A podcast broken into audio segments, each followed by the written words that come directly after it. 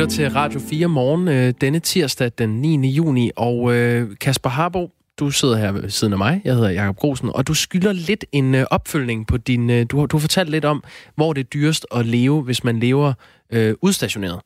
Og du, øh, du har nyt i sagen. Ja, det kan man sige. Altså, det, i virkeligheden er den rimelig uinteressant, fordi hvem Nå, søren okay. er udstationeret? Jamen, det, jeg siger, den der Mercer-liste, vi var ombord i lidt tidligere, den tror jeg bare, vi smider væk, og så går vi ombord i en anden øh, statistik, som kommer fra statistikhjemmesiden numbeo.com, som har ridset op, hvilke byer det er dyrest at bo i.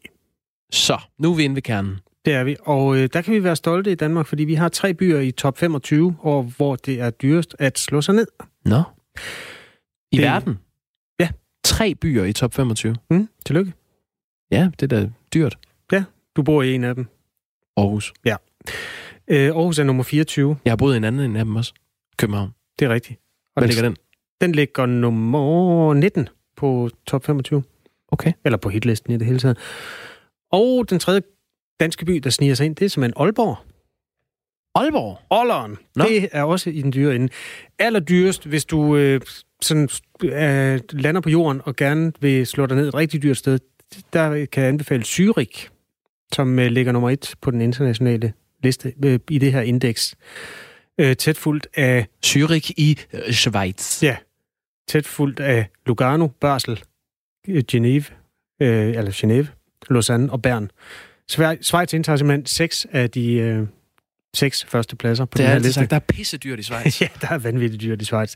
Til gengæld, så er der også rigtig mange mennesker, der bor i Schweiz, der har mange penge. Men, hvor ligger øh, hovedstaden i Turkmenistan, som altså lå nummer to på listen over de dyreste byer at være udstationeret i? Ja, der må jeg skuffe dig. Turkmenistan er simpelthen enormt svær at få øje på på den her liste. Så jeg ved ikke, om enten Møser har lavet en fejl i sin opgørelse, eller hvad. Vi skal virkelig langt ned for... Altså, hvis vi skal uden for Holland og øh, europæiske byer, som vi kender dem, Mm. mm. så er det først nede på øh, øh, 173. pladsen. Der finder vi et øh, land, som er øh, i den der mere krydrede asiatiske afdeling, nemlig Beirut. Hm. I melder. Det er mellemøstligt. Ja. Anyways, nu er øh, listen i hvert fald ridset op, som den er, og Danmark er et dyrt sted at være. Du, Du- hører Radio 4 morgen. Og du skal ikke sige, at du ikke bliver klogere af at lytte på det her.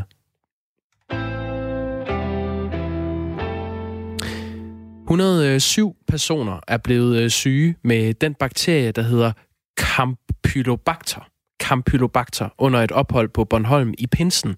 Øh, bakterieudbruddet det er blevet undersøgt af Statens Serum Institut, og efter alt at dømme, så er det sket gennem øh, mælk fra Bornholms andelsmejeri. Men øh, Fødevarestyrelsen har siden været ude og undersøge det lokale mejeri, og indtil videre er der ikke øh, fundet spor af den her bakterie i prøver fra øh, mælken. Øh, godmorgen, Nikolas Hove, Godmorgen. Godmorgen. beredskabschef øh, og sektionsleder i, øh, i Fødevarestyrelsen. Hva, hvad er det, der er sket på Bornholm? Altså, det ved vi jo øh, indtil videre ikke. Vi kan bare konstatere, at øh, desværre så er der øh, der 107 øh, mennesker mindst, som har øh, hvad hedder det, er blevet syg med den her bakterie Campylobacter, som er sådan en, en bakterie, der giver maveånd og diarré og sådan nogle ting. Øh, og de interviews, som øh, der er blevet gennemført hos Statens Serum Institut, de peger sig på, at det der er den, ligesom, den fælles kilde øh, til det her, det er øh, det mælk, de har drukket, og de har så overvejende grad drukket øh, mælk fra Bornholms Andelsmejeri. Jamen, I har jo så ikke kunne finde nogen øh, spor efter bakterien ude på det lokale mejeri. Hvorfor ikke? Det, det, er, øh, det kan der jo være flere årsager til. Hvis vi, hvis vi vidste årsagen, så havde vi jo også øh, man sige, måske kunne pege tidligere på det. Vi tog jo samme dag, som øh, Statens Institut og Bornholms sygehus meldte om, at, at de havde flere, der havde den her sygdom, eller var indlagt med de her symptomer, havde henvendt sig til lægen med de her symptomer på, på noget, der kunne minde om Campylobacter. Øh, der besøgte vi til mejeriet og tog de øh, prøver, de har stående i hylden, noget, der hedder referenceprøver, hvor de har øh, mælk stående i kartoner, som passer til, til holdbarheden på mælken, de, de sig selv bruger. Dem tog vi alle sammen, og der har vi så taget fra den 26. altså produktionsdatoen øh, den 23. og den øh, 28. og 29. Og dem har vi undersøgt på vores laboratorium, øh, og har ikke kunne finde øh, Campylobacter-bakterien i de her prøver. Øh, normalt, når man undersøger for Campylobacter i mælk, så er det ikke altid, man kan finde den, fordi det er der skal relativt få af de her bakterier til, at man øh, bliver syg kun nogle, nogle få hundrede. Øh, og lige at finde dem i den liter, øh, eller halve liter mælk, man, man har, har undersøgt, det er ikke altid, at man lige rammer plet. Så det udelukker ikke, at øh, det har været de datoer, men vi øh, vurderer, at hvis det har været mælken, som jo alt tyder på, at det har været, øh, så øh, har det været noget mælk, der måske er produceret den, den 25. Altså noget mælk, som er øh, ikke længere er på, på markedet, kan man sige. Der er ikke, man kan ikke købe den mælk mere. Og kamp Pylobacter, det er jo øh, en bakterie, som giver øh, symptomer som ondt i maven, øh, kvalme, feber, og det går over typisk efter nogle dages øh, sygdom helt af sig selv. Øhm, det er noget med, at Statens Serum Institut har lavet en spørgeskemaundersøgelse øh, på Bornholm. Jeg ved ikke, om det er standardprocedure, men man har altså talt med, med 34 syge personer, og så sammenlignet deres svar med en gruppe raske personer, og det er den, på den måde, man har indkredset, hvor den øh, mulige øh, smittekilde øh, har været. Er, er det ikke korrekt forstået? Jo, det er rigtigt. Man undersøger simpelthen øh, dem, der har været syge. Hvad har de spist? Hvad har en tilsvarende gruppe øh, spist, som ikke har været syge? Og hvad er så forskellen? Øh, lige netop Campylobacter, øh, ligesom øh, Salmonella og Listeria og Novirus, er nogle af de øh, bakterier og virus, som vi øh, oftest ser øh, hos mennesker, øh, hvad hedder det, hvor de får det gennem fødevarene. Øh, både Salmonella og Campylobacter er jo bakterier, som øh, sådan set lever inde i maven på, på de dyr, vi normalt går og spiser, altså køer, øh, grise øh, og høns osv. Øh, og ved at undersøge, hvad folk har spist, så kan man få en godt, god idé omkring, hvad kunne have gjort de folk, der blev syge, syge, hvis de nu spiser noget andet, eller spiser mere af noget, som øh, dem, der blev, ikke blev syge, spiste. Så det er sådan en helt normal måde at håndtere det på. Det her, det hedder en, en sådan case-kontrolundersøgelse, som, som Statens Serum Institut gennemfører. Det er ikke noget, vi gør hver gang folk bliver syge af bakterier, som, som passer på mad. Men det er noget, vi gør, når vi har et, et stort udbrud, og det udbrud, vi har her af, af kraftbakter, er, er et stort udbrud. Så det er nogle af de tiltag, der har været gennemført øh, ekstraordinært øh, i denne situation. Men altså som øh, beredskabschef og sektionsleder i Fødevarestyrelsen, kan du altså sige, at I ikke har fundet spor af den her bakterie i de prøver fra mælk fra Bornholms andelsmejeri, som I har øh, undersøgt. Øhm, Nikolas Hope, hvor, hvor tror du, øh, bakterien kommer fra? Altså, det er jo det, som vi fortsat undersøger. Vi er jo fortsat i gang med at prøve at finde ud af, hvor kan vi finde den her bakterie. Vi er så heldige, at vi faktisk, når vi har de her udbrud, lidt ligesom politiet, øh, undersøger de her bakteriers DNA. Så sammenligner vi øh, en hel masse af de øh, dataspar, de har, på at finde ud af, kan vi finde den samme bakterie hos dem, der bliver syge? Er det den samme bakterie i det hele taget? Er det nogle forskellige varianter? Og de her informationer har vi ikke endnu, men de kan fortælle os noget omkring, hvad kilden kan være. Øh, I og med, at vi ikke har fundet det, så betyder det jo kun, at vi ikke har undersøgt de øh, mælkeprøver, hvor, øh, som har gjort folk syge. Så det er jo, vi har ikke været heldige nok til at være tidligt nok ud. Vi har ikke, altså, det tager noget tid fra, at man bliver syg. Det tager også noget tid, før vi får information om, at man, man, man har en mistanke til nogle produkter. Og vi får prøver af en, forskellige produkter, hvor vi tænkte, det kunne være øh, årsagen til det her udbrud. Og der har vi så ikke øh, været heldige nok til at ramme lige præcis øh, den produktionsdato, der har, der har været, øh, kunne have været skyld i det her.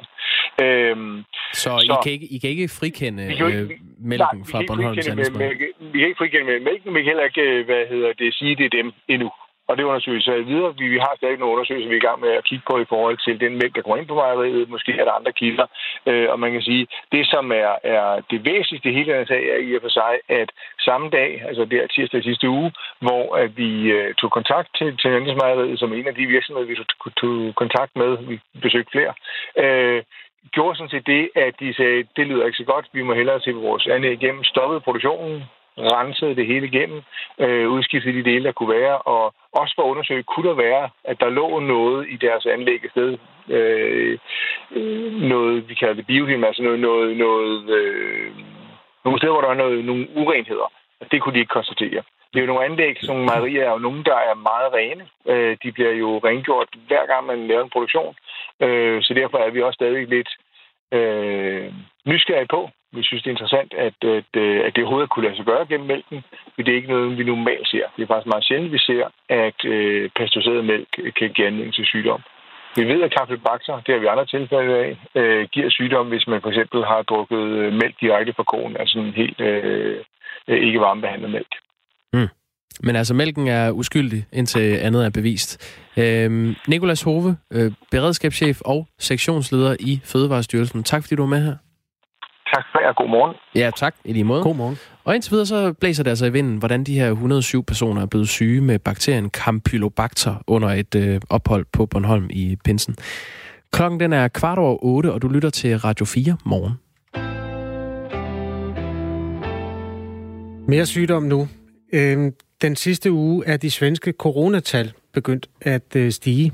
Antallet af positive coronatest i Sverige det har ligget på over 1000 flere dage. Øh, og til sammenligning her er vi her i Danmark under 30 nye coronatilfælde hver dag. Det er en udvikling, der vækker bekymring, også med danske øjne, fordi det ser ud til, at smitten i Sverige rykker tættere på os. Den region, der hedder Vestre Götaland, hvor Göteborg ligger, som jo er færgeforbundet med Danmark, har nu næsten lige så mange coronasmittede, som hele Danmark har til sammen. Med os er nu øh, epidemiolog Lone Simonsen, som også er professor i folkesundhedsvidenskab ved Roskilde Universitetscenter. Godmorgen. Ja, godmorgen. Hvad er din reaktion på de nyeste svenske smittetal? Jamen, jeg har rigtig gode nyheder, og det er, at det simpelthen ikke er en, en rigtig øh, forandring i deres epidemi, der er tale om. Der er simpelthen tale om en ændring i deres øh, teststrategi. Så det, man skal kigge på, hvis man gerne vil se, hvordan det går med epidemien i Sverige, det er antal nyindlagte for eksempel, eller antal, der går i intensiv behandling, eller hvor mange, der dør om dagen. Og der vil man se, at det har gennem flere måneder faktisk ligget stabilt eller gået lidt nedad hver dag. Så øh, det med, at man pludselig ser en masse... Jeg blev altså også forskrækket, da jeg så det første, det kan jeg godt fortælle dig. Så jeg var inde og finde ud af, at i Göteborg, der var der en stigning på 250 procent i nye tilfælde. Og det viser sig, at det simpelthen må være noget med, at de tester mere i folk, som er mildt syge. Og det betyder ikke andet, end at man pludselig får nogle tilfældige mennesker, man har testet, som er mildt syge. Det betyder ikke, at man kan se noget ud fra de tal på samme måde, man kan, som man kan fra de nye indlagte. Okay. Jamen, det er jo en vis forstand godt nyt. Øh, Sverige har, altså i ja. de opgørelser, jeg sidder og kigger på, ja, der, der er godt nok faktisk 30 øh, flere indlagt i de, de seneste tal. Så der er en lille, men det svinger selvfølgelig op og ned, den slags. Du mener ikke, der er grund til at slå alarm lige nu? Overhovedet ikke, nej. Det, okay. det, tværtimod, altså det, det er simpelthen Ja, hvis det skulle slutte der, så sluttede det da et godt sted. Jeg tror lige, vi får vores producer til at ringe Lone Simonsen op på en regulær telefon, og så kan vi uddybe det her. Det, der er nyt, det er altså, at Sverige har øh, ikke, eller mere end øh, mange nye, men ikke desto mindre 6.000 positive test i den sidste uge. 6.000 er konstateret positive med coronasmitte. I samme periode har Danmark haft 263 positive test. Så de, da, altså Sverige har over 20 gange så mange nye der bliver testet positive, som vi har i Danmark. Og det er så på grund af en ny teststrategi? Ja. Det er derfor, man ikke kan bruge de testtal til særlig meget? Man kan i hvert fald bruge dem til at... Altså, man kan jo sammenligne en til en mellem Danmark og Sverige efterhånden. Kan man ikke det? Den kan vi jo tage med Lone Simonsen, når hun er med på telefonen. Jeg ved, Sara arbejder på at få hende med. Mm. Det, der er det nye, er altså også, at smitten den rykker sydpå, fordi der har været øh, en rigtig tæt smitte i den svenske hovedstad Stockholm, og det er så det, der nu konstateres, at den også er ret udbredt i den region, hvor Göteborg ligger. Er du med os igen, Lone Simonsen? Jeg har jo undskyld, jeg ved ikke, hvad det var. Nej. Ja, i, i Stockholm går det jo rigtig... Øh, altså, der er det langt værst i Sverige. Det er langt de fleste dødsfald, der er deroppe. Og de har rigtig øh, haft et problem med at holde den virus ud af plejehjem. Således, at, øh, at plejehjems ældre faktisk står for 50 procent af de dødsfald, der har været. Så det har faktisk været problemet med deres strategi. Men egentlig er det jo altså fra et dansk perspektiv øh, interessant, hvordan at, øh, at, at de først havde et problem med, at kurven gik opad, når man, når man ser på nye indlæggelser. Kurven gik opad, mens de havde, øh, øh, at de gav, lov, de gav lov til forsamlinger over 500 mennesker. Men så begyndte den at stabilisere sig faktisk, efter de overgik til, at man kun måtte være 50 mennesker forsamlet ad gangen. Så det, det giver jo sådan lidt indblik i, hvad, hvad, hvad, altså, hvor, hvor vigtigt det er med de her store forsamlinger, synes jeg. Den her teststrategi, den, øh, det er jo ikke på grund af den, at de er smittet, kan man sige. Altså, den kaster bare lys over, hvor mange der er smittet. Er det, ja, nemlig. er det overraskende for dig, at øh, at man på en uge kan teste 6.000 nye positive øh, i, i Sverige. Altså det er jo en halv promille af, eller over en halv promille af landets befolkning, man kan teste positiv på en uge. Øhm, nej, det er jo ret lavt i forhold til, hvis du tænker på, på, på bare sådan en sæsoninfluenza i en almindelig sæson, der kunne man rigtig få, og man, det kommer på, hvem der bliver testet. Men hvis det er dem for eksempel med feber, der bliver testet i en influenza-sæson, så kan man godt komme op på sådan 2-3-4 procent, øh, der tester positivt hver uge. Så, så det er, nej, det er ikke særlig højt. Altså det, man skal tænke på, det er, at hver gang man indlægger en person, så svarer det til, at der går 40 smittede personer rundt derude. 40 gange flere personer rundt derude og smitter. Og det er nogle af dem, vi så begynder at se, så det giver sådan et skævt billede af, hvad, hvad, hvordan epidemien foregår. Så vi skal holde øjnene stive på fast på de der nyindlagte og dødsfaldene. Det er det bedste, man kan gøre. Et meget brugt fænomen i øh, diskussionen af det her blandt alle mandandstrænerne i begyndelsen, det var det, der hed flokimmunitet. Det var sådan et ord, som ja. blev indlemmet i det aktive ordforråd hos alle, der kunne lide at diskutere corona. Det er gået ja. lidt i glemmebogen igen. Altså, øh, hvordan står Først det til det, med... Før det gik i, i glemmebogen, blev det ligesom til et bandord. Ja, hvordan går det med flokimmuniteten i Sverige? Altså, står Sverige godt rustet til anden bølge nu, fordi der er mange, der har været syge?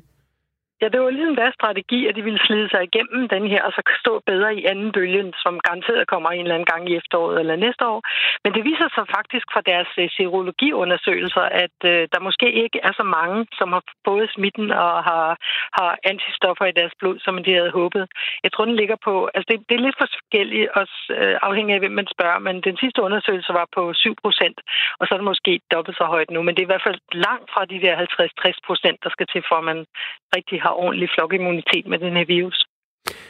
Kan man sige noget om den svenske strategi, sådan set fra dit synspunkt, om den er mm-hmm. vellykket eller mislykket? Jamen, jeg synes, at, at der er... Det, det, jeg tror, det bliver historiebøgerne, der kommer til at afgøre det her. Det kommer an på, om vi får de der gode behandlinger, som gør, at vi kan slappe mere i over for den her virus, eller om vi får en vaccine, som er rigtig effektivt. Og indtil da, så, så, så må vi vente og se. Jeg tror altså, det som, som de siger, som Anders Tegnell siger i Sverige, som jeg tror er helt rigtigt, er, at egentlig så det ærgerligste med deres situation, det er, at de ikke har formået at, at, at skærme de ældre og udsatte bedre af for den her virus. For det er jo en aldersgruppe, der simpelthen er i sådan en høj risiko for at dø, hvis der kommer sådan en udbrud på et plejehjem. Så dør altså en tredjedel af dem, som har fået viruset, cirka. Så det er virkelig noget, man... Altså, det er det, der virkelig vejer ind her, de, de dødsstatistikker, og det er det, der får svært til at stå så højt på de internationale øh, statistikker over altså dødelighed per million indbyggere.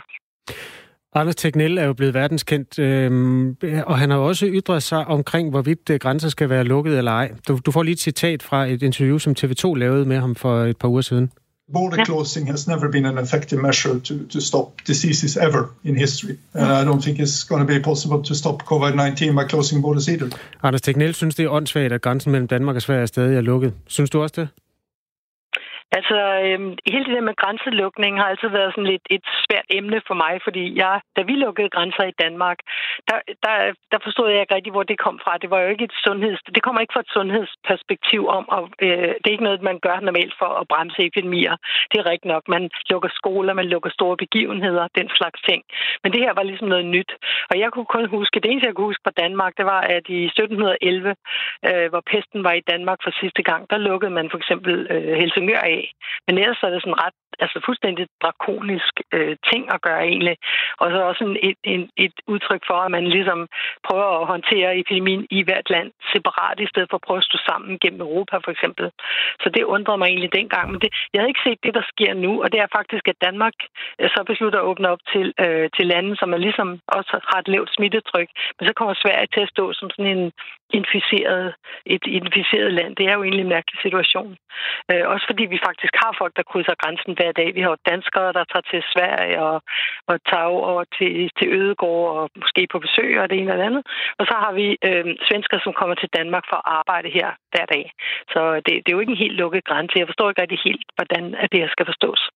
Lone Simonsen, vi har fået en sms. Øhm, det seneste døgn er der over 150.000 smittet på verdensplan, hvilket er det højeste på et døgn siden krisen startede. Øh, ja. Hvordan ser du på, på den udvikling? Jamen det er jo altså noget, man hele tiden skal huske, især i Danmark, som vi går ned og faktisk har så lavt et smittetryk. Man kunne tænke sig måske, om det her bare overstået. Og det er det jo på ingen måde. Nu er smitten, før var det i Europa, nu er det kommet til Sydamerika på den dårlige måde. Og, og lande som Brasilien og Chile og Peru og Mexico også kæmper virkelig med den her, og deres sundhedssystemer kæmper. Og, og det er en meget værre situation, når viruset rykker til, til lande, som, øh, som har en, en, en, en fattig del af populationen, som slet ikke kan isoleres i virkeligheden uden at dø af sult imellem i projektet. Så, så det er virkelig en, en, en meget, meget svær situation, hvordan man håndterer den her virus, når, når økonomien ikke er så god til at støtte det, som for eksempel i Danmark. Når man diskuterer det her, så hører man af til det argument, at man kan jo ikke gøre menneskeliv op i penge. Kan man det? Nej. Set, øh, hvis man er professor i folkesundhedsvidenskab? Jamen altså, det, vi er jo sådan set, altså det lyder måske koldt og kynisk, men vi er jo vant til at være nødt til at prioritere øh, sundhedsindsatser. Og det gør man så ved at, at finde ud af, hvor mange, hvis man tager for eksempel og sammenligner to programmer, skal vi bruge, skal vi holde op med at ryge, eller skal vi behandle gigt, eller et eller andet? Nej, det var dårlige eksempler. Men altså to, to øh, projekter, hvor man tænker, hvad for, hvor skal vi lægge pengene i? Og der lægger man faktisk vægt på, hvor mange øh, øh, sunde livsår man kan, man kan, man kan, man kan øh, redde ved hver indsats. Og så sammenligner man, så vælger man det, der er, giver mest sådan øh, bang for the buck, hvad man skal sige. Man mm. får mest ud af sine penge. Så det er jo ikke noget, sådan, altså, vi, vi ikke er vant til i global sundhed, når man skal prioritere. Men det er noget andet, når man ser på et individ ad gangen, så kan det virke meget kynisk. Ja, det er jo svært at forklare et menneske på 75 år, at der ikke øh, er råd til, at øh, vedkommende skal leve videre. Men det er de der tabte leveår i den ende af livet, som bliver gjort op øh, som mindre værdifulde end de 40 leveår, som en, en ung kræftpatient for eksempel kan miste. Er det rigtigt forstået? Altså det, det man, nu vil jeg give et andet eksempel, det er for eksempel den her pandemi, der er de fleste, i hvert fald i vores af verden, de fleste, der dør, er 80 år ældre. Det vil sige, at de har øh, cirka 10 år gennemsnitligt tilbage øh, af gode leveår. Øhm, det er, øh, er meget anderledes situation i 1918 med danske sygen, hvor, hvor de langt de fleste dødsfald skete hos unge voksne, som ellers var helt raske, og som måske havde 60 år tilbage at leve i. Så det er, en, en, bare, det er bare en, et, et, noget, man kan udtrykke, og så kan man politisk finde ud af, hvad man vil gøre med sådan nogle oplysninger. Det er ikke, altså, det er ikke altså nødvendigvis nemt at finde ud af, om det så fører til den ene eller den anden øh, reaktion. Altså, jeg mener selvfølgelig, at alle liv er værd at leve. Øh, det er slet ikke sådan. Men altså, man skal, man skal, for, man skal forholde sig til, når man skal sammenligne øh, programmer og, og, og, og dødeligheden i en pandemi. Så på et eller andet tidspunkt er man også nødt til at forholde sig til, hvor mange leveår, der gik tabt, og ikke kun til liv. Og øh, der er jo altså næsten 4.700 svenskere, der er døde. Af dem er over 1.090 plus. Altså øh, ja. 90, ja. over 90 år gamle. Der er næsten 2.000 af dem, som, øh, levede, som var mellem 80 og 89, da de døde og så er der yderligere ja. 1000, som lå mellem 70 og 79. Og det vil sige, at den gruppe, der er tilbage, som var under 70 år, det er en relativt en minoritet på under 500 mennesker af, af dem, der er døde. Er du, ja. øh, hvad skal man sige, i biologisk forstand beroliget, fordi vi stod på alle sammen på et tidspunkt og frygtede, at det var den nye spanske syge. Er du, er du mere rolig ja. nu?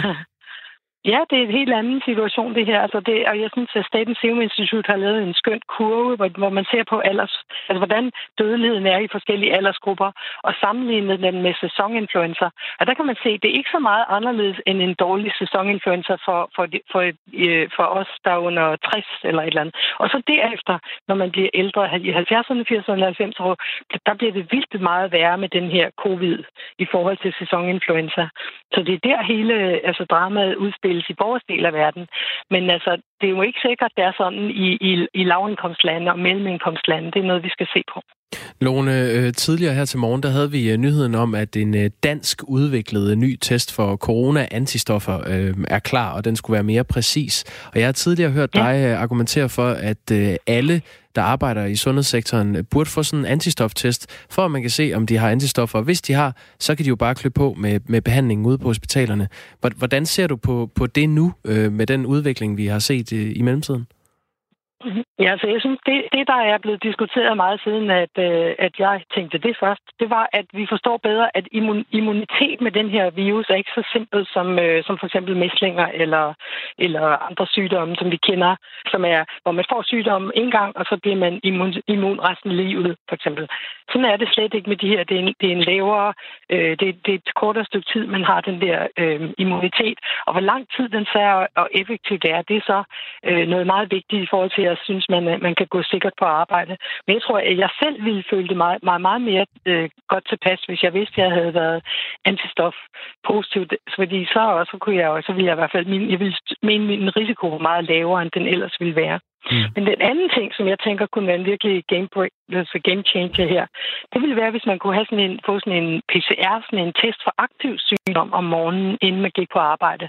Og så lige vide, om man var syg eller ej. Det tror jeg faktisk teknisk er muligt, men det findes ikke endnu. Det er sådan stadigvæk noget, hvor man skal øh, ind i hvidetelte og, og teste sig på og vente en dag for at få svaret. Men mm. tænk nu, man lige, hvis man lige kunne få svaret på 20 minutter, mens at kaffen blev lavet. Det ville være dejligt. Det vil stille os væsentligt bedre også til den anden bølge, som måske kommer.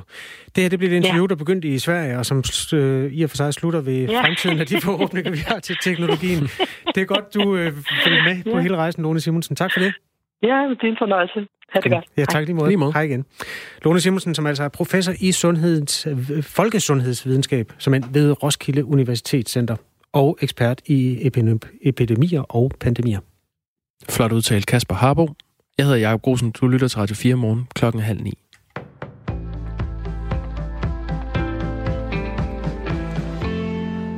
Det bliver ikke alle børn i landets daginstitutioner, der får gavn af de 500 millioner kroner, som et politisk flertal har sat af til flere pædagoger i år. Det skriver DR. Nogle kommuner har nemlig valgt at fordele pengene sådan, så de udelukkende går til børnehaver eller til socialt udsatte børn.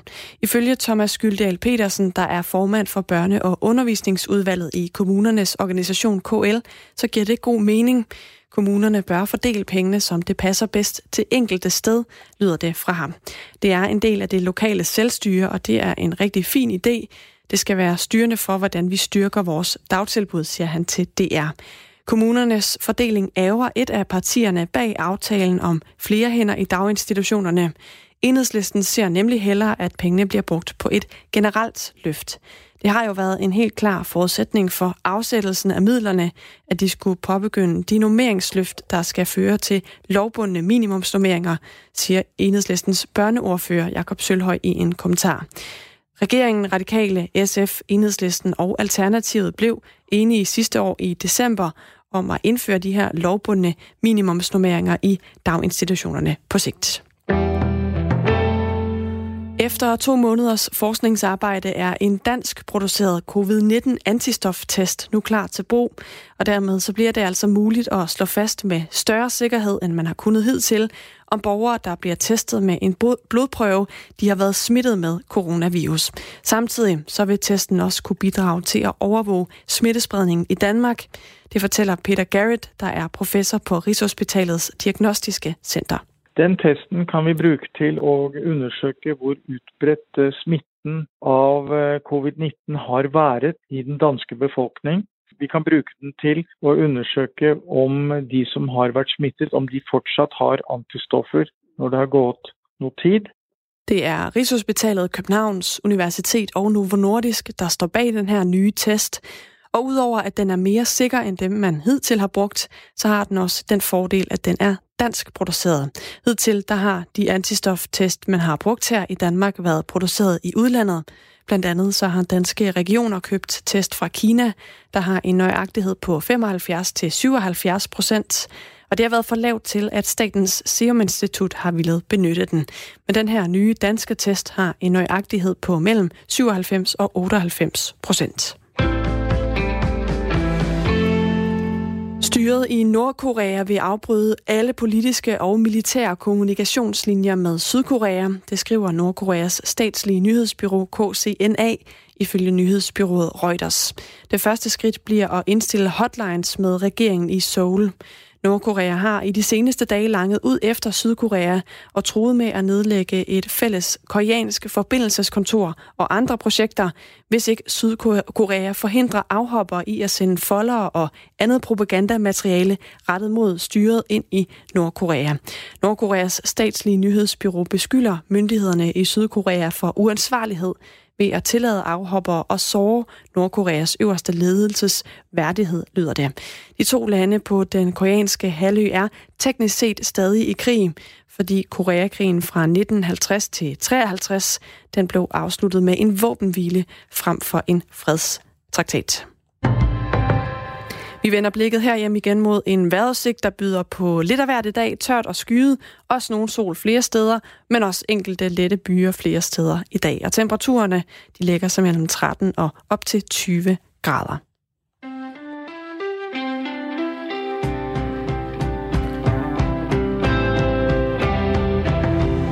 Den 9. juni er en øh, solskinsdag i Danmark. Klokken den er 8.34, og tak fordi du har tændt for Radio 4 morgen, som er med Jakob Grosen og Kasper Harbo. Og nu er det officielt. Fodbold gør ung. Det er et uh, nyt dansk studie, der har slået det fast. Det skal forstås på den måde, at øh, studiet viser, at fysisk aktivitet kan holde den biologiske aldring fra døren, så øh, ældre fodboldspillere biologisk set kan være op mod 11 år yngre end deres faktiske alder. Og det er jo godt nyt for Præm og andre ældre fodboldspillere. Peter Krustrup, du er professor ved Institut for Idræt øh, og Biomekanik ved Syddansk Universitet, og altså en af forskerne bag det her nye øh, studie. Godmorgen til dig. Godmorgen. Hvad er det, øh, studiet viser sådan helt, helt basalt om fodboldspillende mænd? Jamen, det viser, at øh, ja, bedstefædre, der har spillet fodbold hele livet, de er rene øh, fysiske pragteksemplarer. Og øh, Præm Melkær skal jo huske at spille videre og spille hele livet for at opnå den status. Øh, vi har konstateret, at øh, 70-årige fodboldspillere, der har spillet hele livet, de har samme balance og hurtig muskelkraft som unge, utrænede, og de har faktisk stærkere knogler end 25-årige utrænede. Og de seneste studier, vi har sat i værk, de har også kigget på øh, det, vi kalder fodbold øh, for livet, altså om øh, fodbold eventuelt kunne spille en effekt i forhold til øh, at udskyde aldring. Nu har I fokuseret på fodbold her, men er det, er det også noget, der gør sig gældende for andre atleter? Ja, det er det bestemt. Altså, det er sådan, at fodbold og mange andre former for fysisk aktivitet spiller en stor rolle i forhold til både fysisk form og, og risikoen for hjertekarsygdomme, risikoen for type 2-diabetes og, og svage knogler. Og det er sådan, at fysisk aktivitet er, er en hjørnesten i, i forebyggelsen og, og behandlingen af livsstilssygdomme. Så, øh, så effekterne er der også på en række andre øh, sportsgrene, og det, det er bestemt interessant. Nu nævnte vi øh, en tidligere professionel i skikkelse af Preben Elkær, der er jo mange tidligere fodboldspillere, altså tidligere professionelle fodboldspillere, der går som gamle mænd. Øh, er det den professionelle del af det, hvor det er sådan en, fuldtidsbeskæftigelse, og hvor de også nogle gange spiller på en sprøjte, som det hedder i miljøet, altså man spiller halvskade igennem en periode. Er, er, er det lige så sundt, tror du, som øh, den motionsfodbold, som, som man kan dyrke indtil man er 70?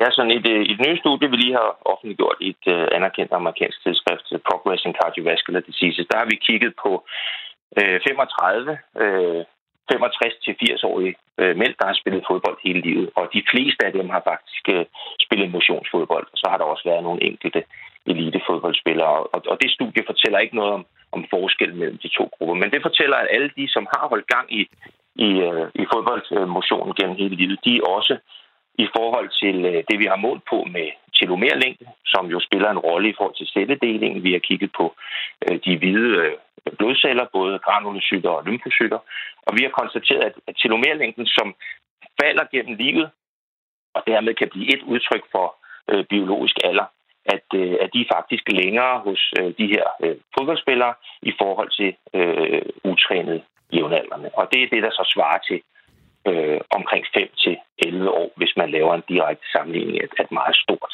populationsmateriale. Så øh, ja, der er, det ser også ud som om, udover alle de effekter, jeg nævnte før, og det at 70-årige fodboldspillere har en kondition og, og en hjertefunktion, der svarer til, at de er 20 år yngre, så ser det altså også ud som om, at øh, inde i cellerne, der kan man se, at, øh, at, at de er øh, yngre i forhold til den parameter, der hedder telomerlængden. Øh, Peter Krostrup, øh, som professor øh, ved Institut for Idræt og Biomekanik, øh, hvor overraskende er det så for dig, at øh, motion holder folk yngre, end hvis de ikke dyrker motion? Jamen, resultaterne er sådan set ikke overraskende for mig øh, af to grunde. Det ene det er, at der er en række tidligere studier, der har vist, at øh, udholdenhedstræning og intens intervaltræning øh, har de her øh, effekter, altså øh, kan være med til at holde cellerne øh, unge. Og så er det sammenholdt med, at at vi kender fodbold rigtig, rigtig godt. Vi har udgivet 200 videnskabelige artikler om fodbold. Har vist, at, at fodbold er en rigtig god kombination af intens intervaltræning, udholdenhedstræning og styrketræning. Øh, og det bekræfter vores studie nu altså, at, at den her form for træning, som jo er meget populært over hele verden, der er anslået 500 millioner mennesker øh, på verdensplan, der spiller fodbold, det har altså nogle af de elementer omkring udholdenhed, omkring intens intervaltræning, som gør, at det også kan bruges øh, i forhold til at være med til at, at udskyde aldring.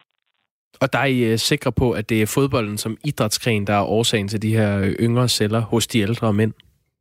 Jamen, det, det er jo meget vigtigt at sige, at det her det er jo et tværgående studie, og det er det allerførste skridt, man tager, når man, øh, når man belyser en problemstilling. Det er 35 mænd, som jo er udvalgt, fordi de har spillet gennem hele livet.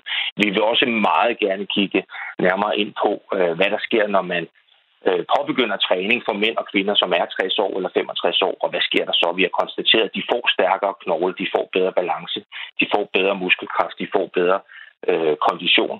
Men vi har endnu ikke lavet et, øh, et, et studie, vi vil meget gerne i gang sætte et, som kigger på telomerlængde, øh, telomeraseaktiviteter, som også kigger på, på øh, de telomer øh, stabiliserende proteiner, for at vi dermed ja, kan besvare direkte, om det er fodbolden i sig selv, eller noget, der følger med den livsstil, som relaterer sig til de, der spiller fodbold, som udløser de unge celler. Peter øh, Krustrup, professor ved øh, Institut for Idræt og Biomekanik ved øh, Syddansk Universitet, og altså en af forskerne bag det her nye studie. Tak fordi du var med her til morgen. Selv tak. Det var interessant. Og god dag. Tak, lige måde. 20 minutter i 9 er øh, klokken, altså på en dag, hvor det igen kan lade sig gøre, at øh, komme med gode argumenter for, at man skal spille fodbold. Man hører tit den der med, at det er bare 22 mænd, der løber rundt efter en kugle, og kunne man ikke give dem en hver og sådan noget? Men MK, det er altså også kvinder, der spiller fodbold, Kasper. Jeg ved det godt. Jeg hører bare meget ofte argumentet, at det er 22 mænd. Det er rigtigt. Men det er altså også på en dag, hvor vi øh, skal til øh, noget helt andet. Det er en nyhed, der kom i nat, så jeg sætter lige en lille øh, skiller på. Det er nemlig nyheden om et dødsfald, og det er øh, en af diskomusikkens øh, store stemmer, der er gået bort. Det er den amerikanske sangerinde Bonnie Pointer, som øh, var medlem af den populære øh, popgruppe Pointer Sisters i øh, 1970'erne. Hun er død. Det oplyser hendes øh, søster Anita Pointer til øh, det amerikanske medie TMC. Hun siger, det er med stor sorg, at jeg må informere fans af Pointer Sisters om, at min søster Bonnie døde denne morgen. Vores familie er ødelagt. Det sagde altså Anita Pointer, som er øh, søster til Bonnie Pointer. Øhm, har du noget forhold til Pointer Sisters, Kasper? Jeg vidste, det ville komme det her, så jeg lige, lige sådan læst op på den. Jeg vidste, altså, I'm so excited. Det, det, det er nok det Pointer Sisters nummer, jeg kender. I'm so excited, but I just can't hide it. Det var hun faktisk ikke med til at synge. Nå, okay, Fordi hun udgik af Pointer Sisters i 70'erne, og de udgav den i 80'erne. Men det er et hit.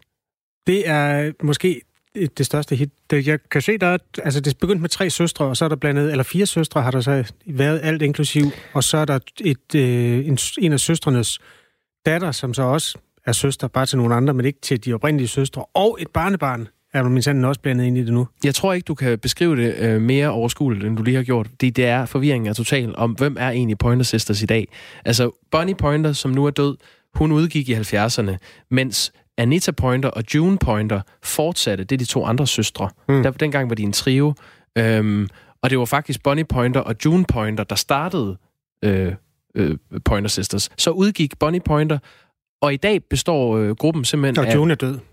Og Ju- June er også død. Så både, altså de to Pointer Sisters, der startede Pointer Sisters, er døde. Hmm. Men Anita Pointer er stadig tilbage. Hun er dog ikke en del af Pointer Sisters længere. Det er nu Ruth Pointer, Issa Pointer og Sadako Pointer. Ja, og Sadako er et barnbarn. Så på den måde kan man sige, der er, der er pointers nok til mange generationer, og de kan blive ved med at turnere med nye medlemmer. Lidt ligesom Bonnie M. Men selvfølgelig er det trist, at hun ikke er blandt os længere. Hvad var det, hun hed? Det kan du sige, Bonnie Pointer. Og hun forlod altså Pointer Sisters i midten af 70'erne, men hun skabte så også en flot solokarriere, og øh, det synes jeg faktisk, vi skal honorere. Hun, øh, som soloartist har hun... Øh, hun er nok mest kendt for et... For, det er en, en coverudgave af et nummer, der hedder Heaven Must Have Sent You. Øhm, I hendes, Bonnie Pointers, disco-version, så toppede det som nummer 11 på øh, Billboards øh, hitliste Hot 100. Og øh, skal vi ikke lige bare lige høre lidt af det. Jo, da. Det er så dejligt, og man kommer i godt tirsdagshumør. Øhm, jeg synes, du skal lægge mærke til, det er bare en lille øh, detalje, som jeg selv noterede mig. Det er fuldstændig de samme akkorder, som Wham bruger i Last Christmas. Og med det, her kommer Heaven Must Have Sent You.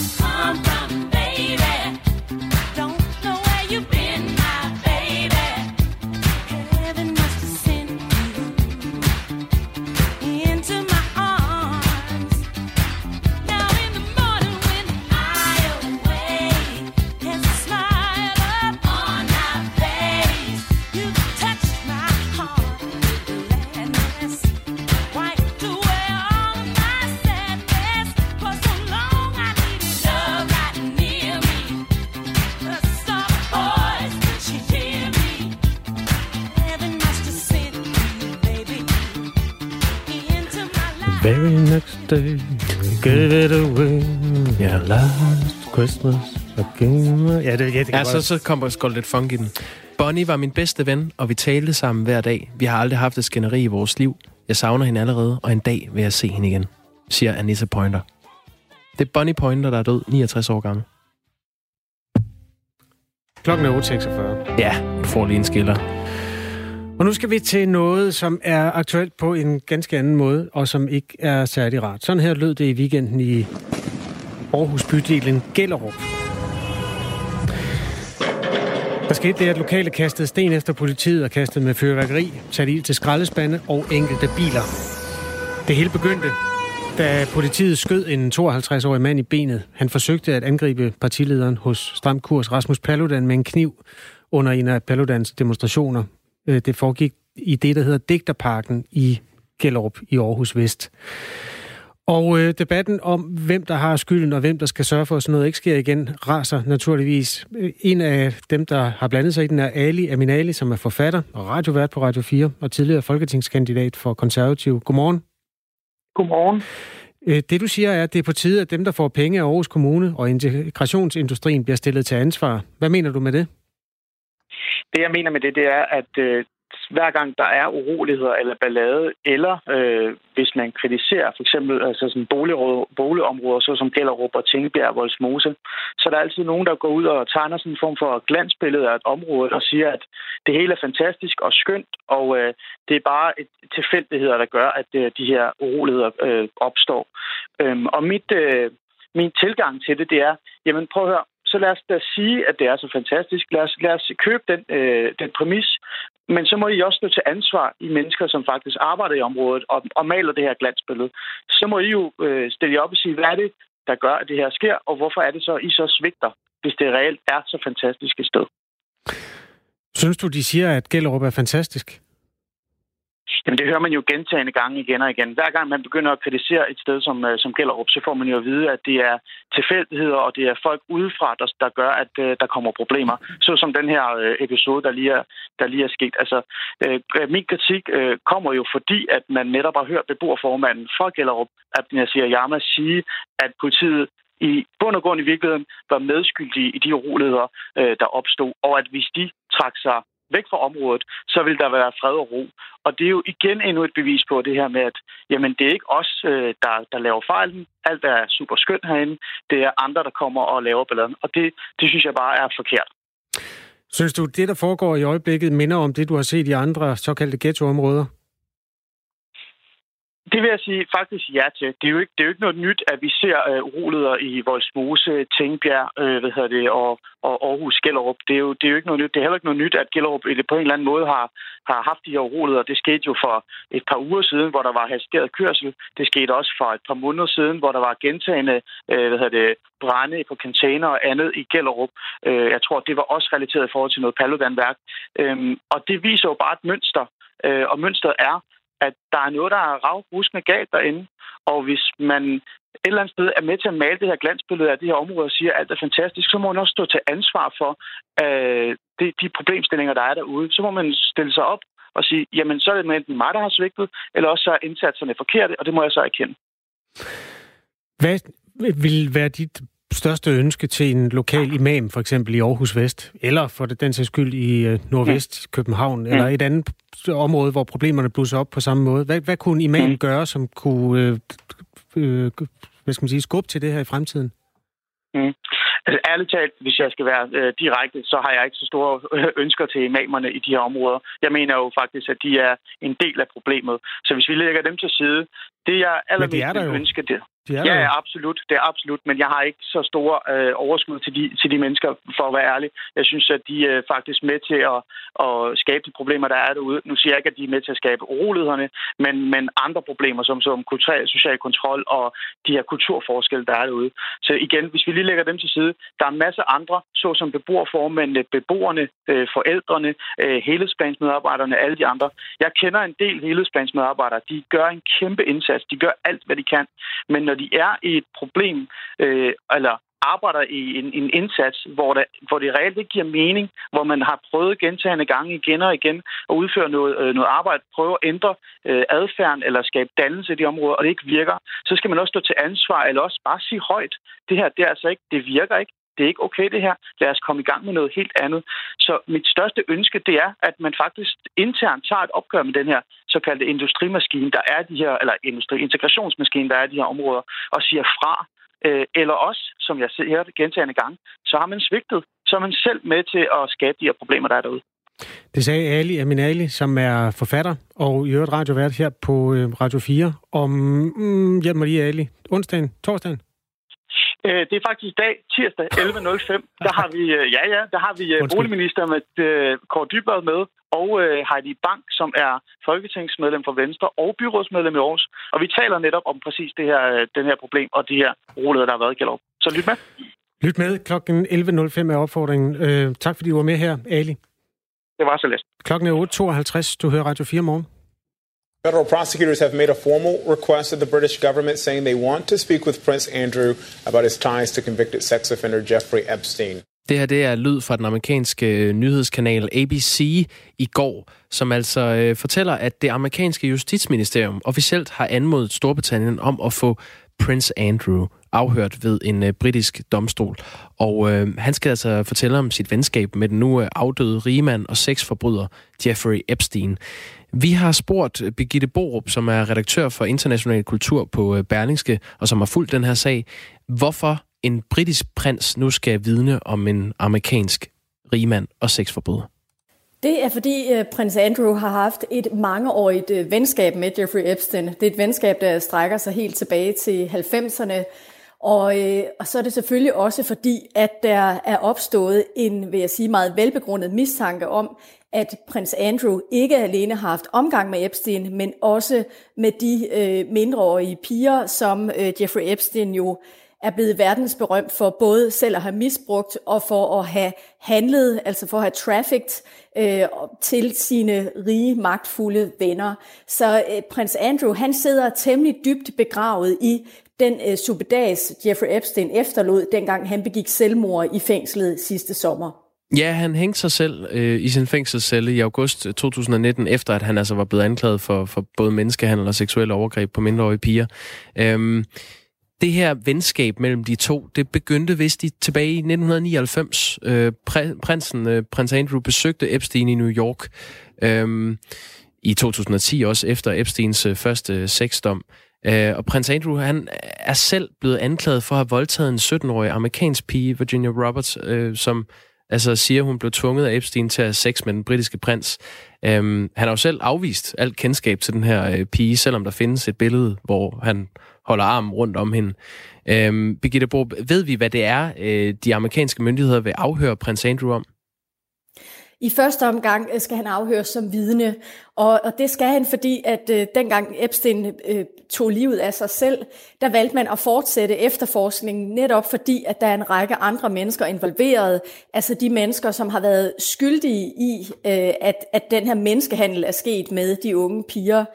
Og i den forbindelse har man altså indkaldt øh, øh, prins Andrew som, et, som vidne, hvor han skal afhøres med et, et vidnes rettigheder, men ikke som sigtet. Øh, og det er altså den øh, afhøring, der, der nu skal kaste lys over, hvad prins Andrew egentlig ved, øh, og naturligvis også, om han selv har haft den øh, rolle i sagen, som Virginia Roberts, øh, hun påstår, at han har. Og jeg vil sige, at de påstande, de har jo fået ny medvind, fordi ikke nok med, at hun har det billede, som jo dokumenterer, altså prins Andrew siger, at billedet er falsk, men det er der ikke øh, andre, altså det er der ikke noget, der tyder på, det er. Det dokumenterer, at han i hvert fald har kendt Virginia Roberts, og at de har øh, set hinanden. Virginia Roberts påstår, at de har været sammen flere gange, tre gange i alt. En gang i London, en gang i New York, og så en enkelt gang øh, på den ø i øh, Dansk Vestindien, som Jeffrey Epstein øh, ejer, eller ejede. Øh, og der tog han jævnligt ned og holdt orker.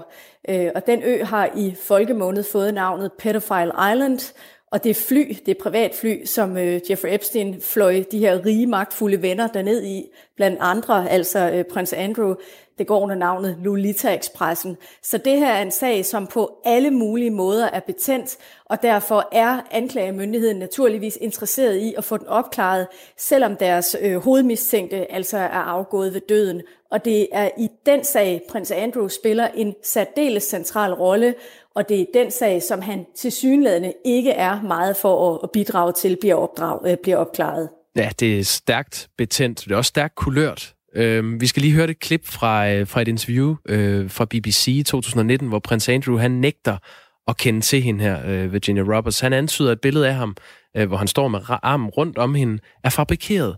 Øh, ligesom han forklarer, at han, han har en særlig tilstand, som gør, at han ikke sveder, som hun påstår, at han gjorde, når hun blev bedt om at danse med ham. Lad os lige prøve at høre det her. It's a real photo.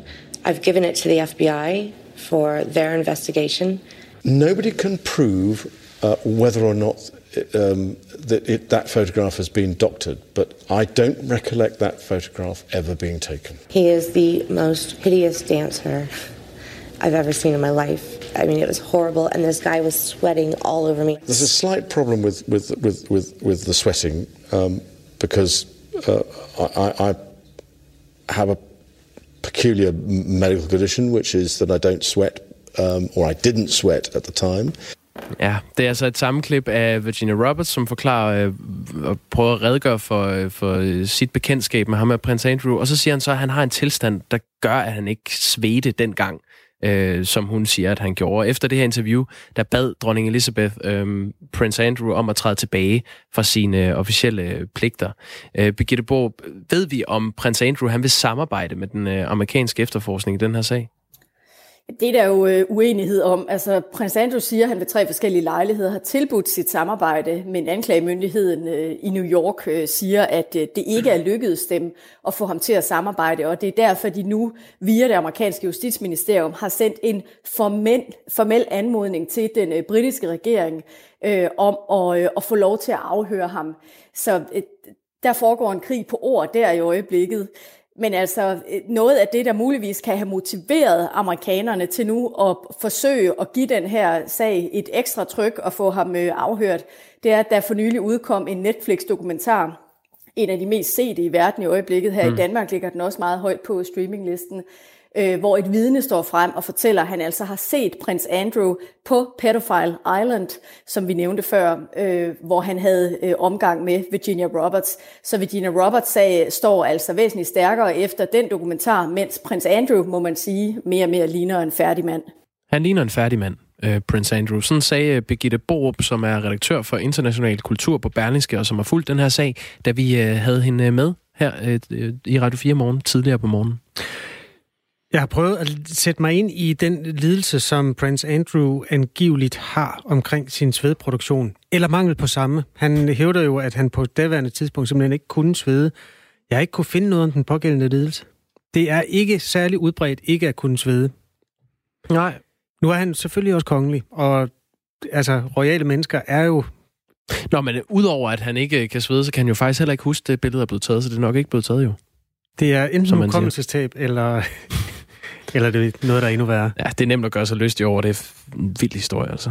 Det er en historie, som i virkeligheden tror tilliden til det britiske kongehus sådan i ganske bred forstand på et tidspunkt, hvor det, har, det er en båd, der har rokket frem og tilbage i rigtig lang tid. Både omkring, ja, begyndende i virkeligheden med en skilsmisse mellem øh, prins Charles og Diana, og siden da et utal af skandaler, hvor det her indtil videre er den største. Han bliver indkaldt som vidne. Han øh, skal vidne, og øh, ja, han er jo i mellemtiden blevet frataget alle sine forpligtelser for kongehuset. Han er ikke ude og klippe snore over. Det har hans mor, dronning Elisabeth, sagt kæmpestort no thank you til. Ja, og øh, som øh, Birgitte Borup øh, også kom ind omkring, så kan man altså se en øh, dokumentar på øh, Netflix øh, om øh, Jeffrey Epstein, hvor øh, altså også vinklen med øh, Prince Andrew indgår, altså fra Pedophile Island. Det her det er Radio 4, og øh, om fem minutter er der Ring til Due, vores lytterinddragende program. Senere på formiddagen er der Alis integrationsland, Ali Aminali, som du måske endda har hørt her i Radio 4 morgen. Vi ja. Øh, hedder Grosen og Harbo, og har vel kun tilbage at sige, ha' en god dag. Tak for god ro og orden.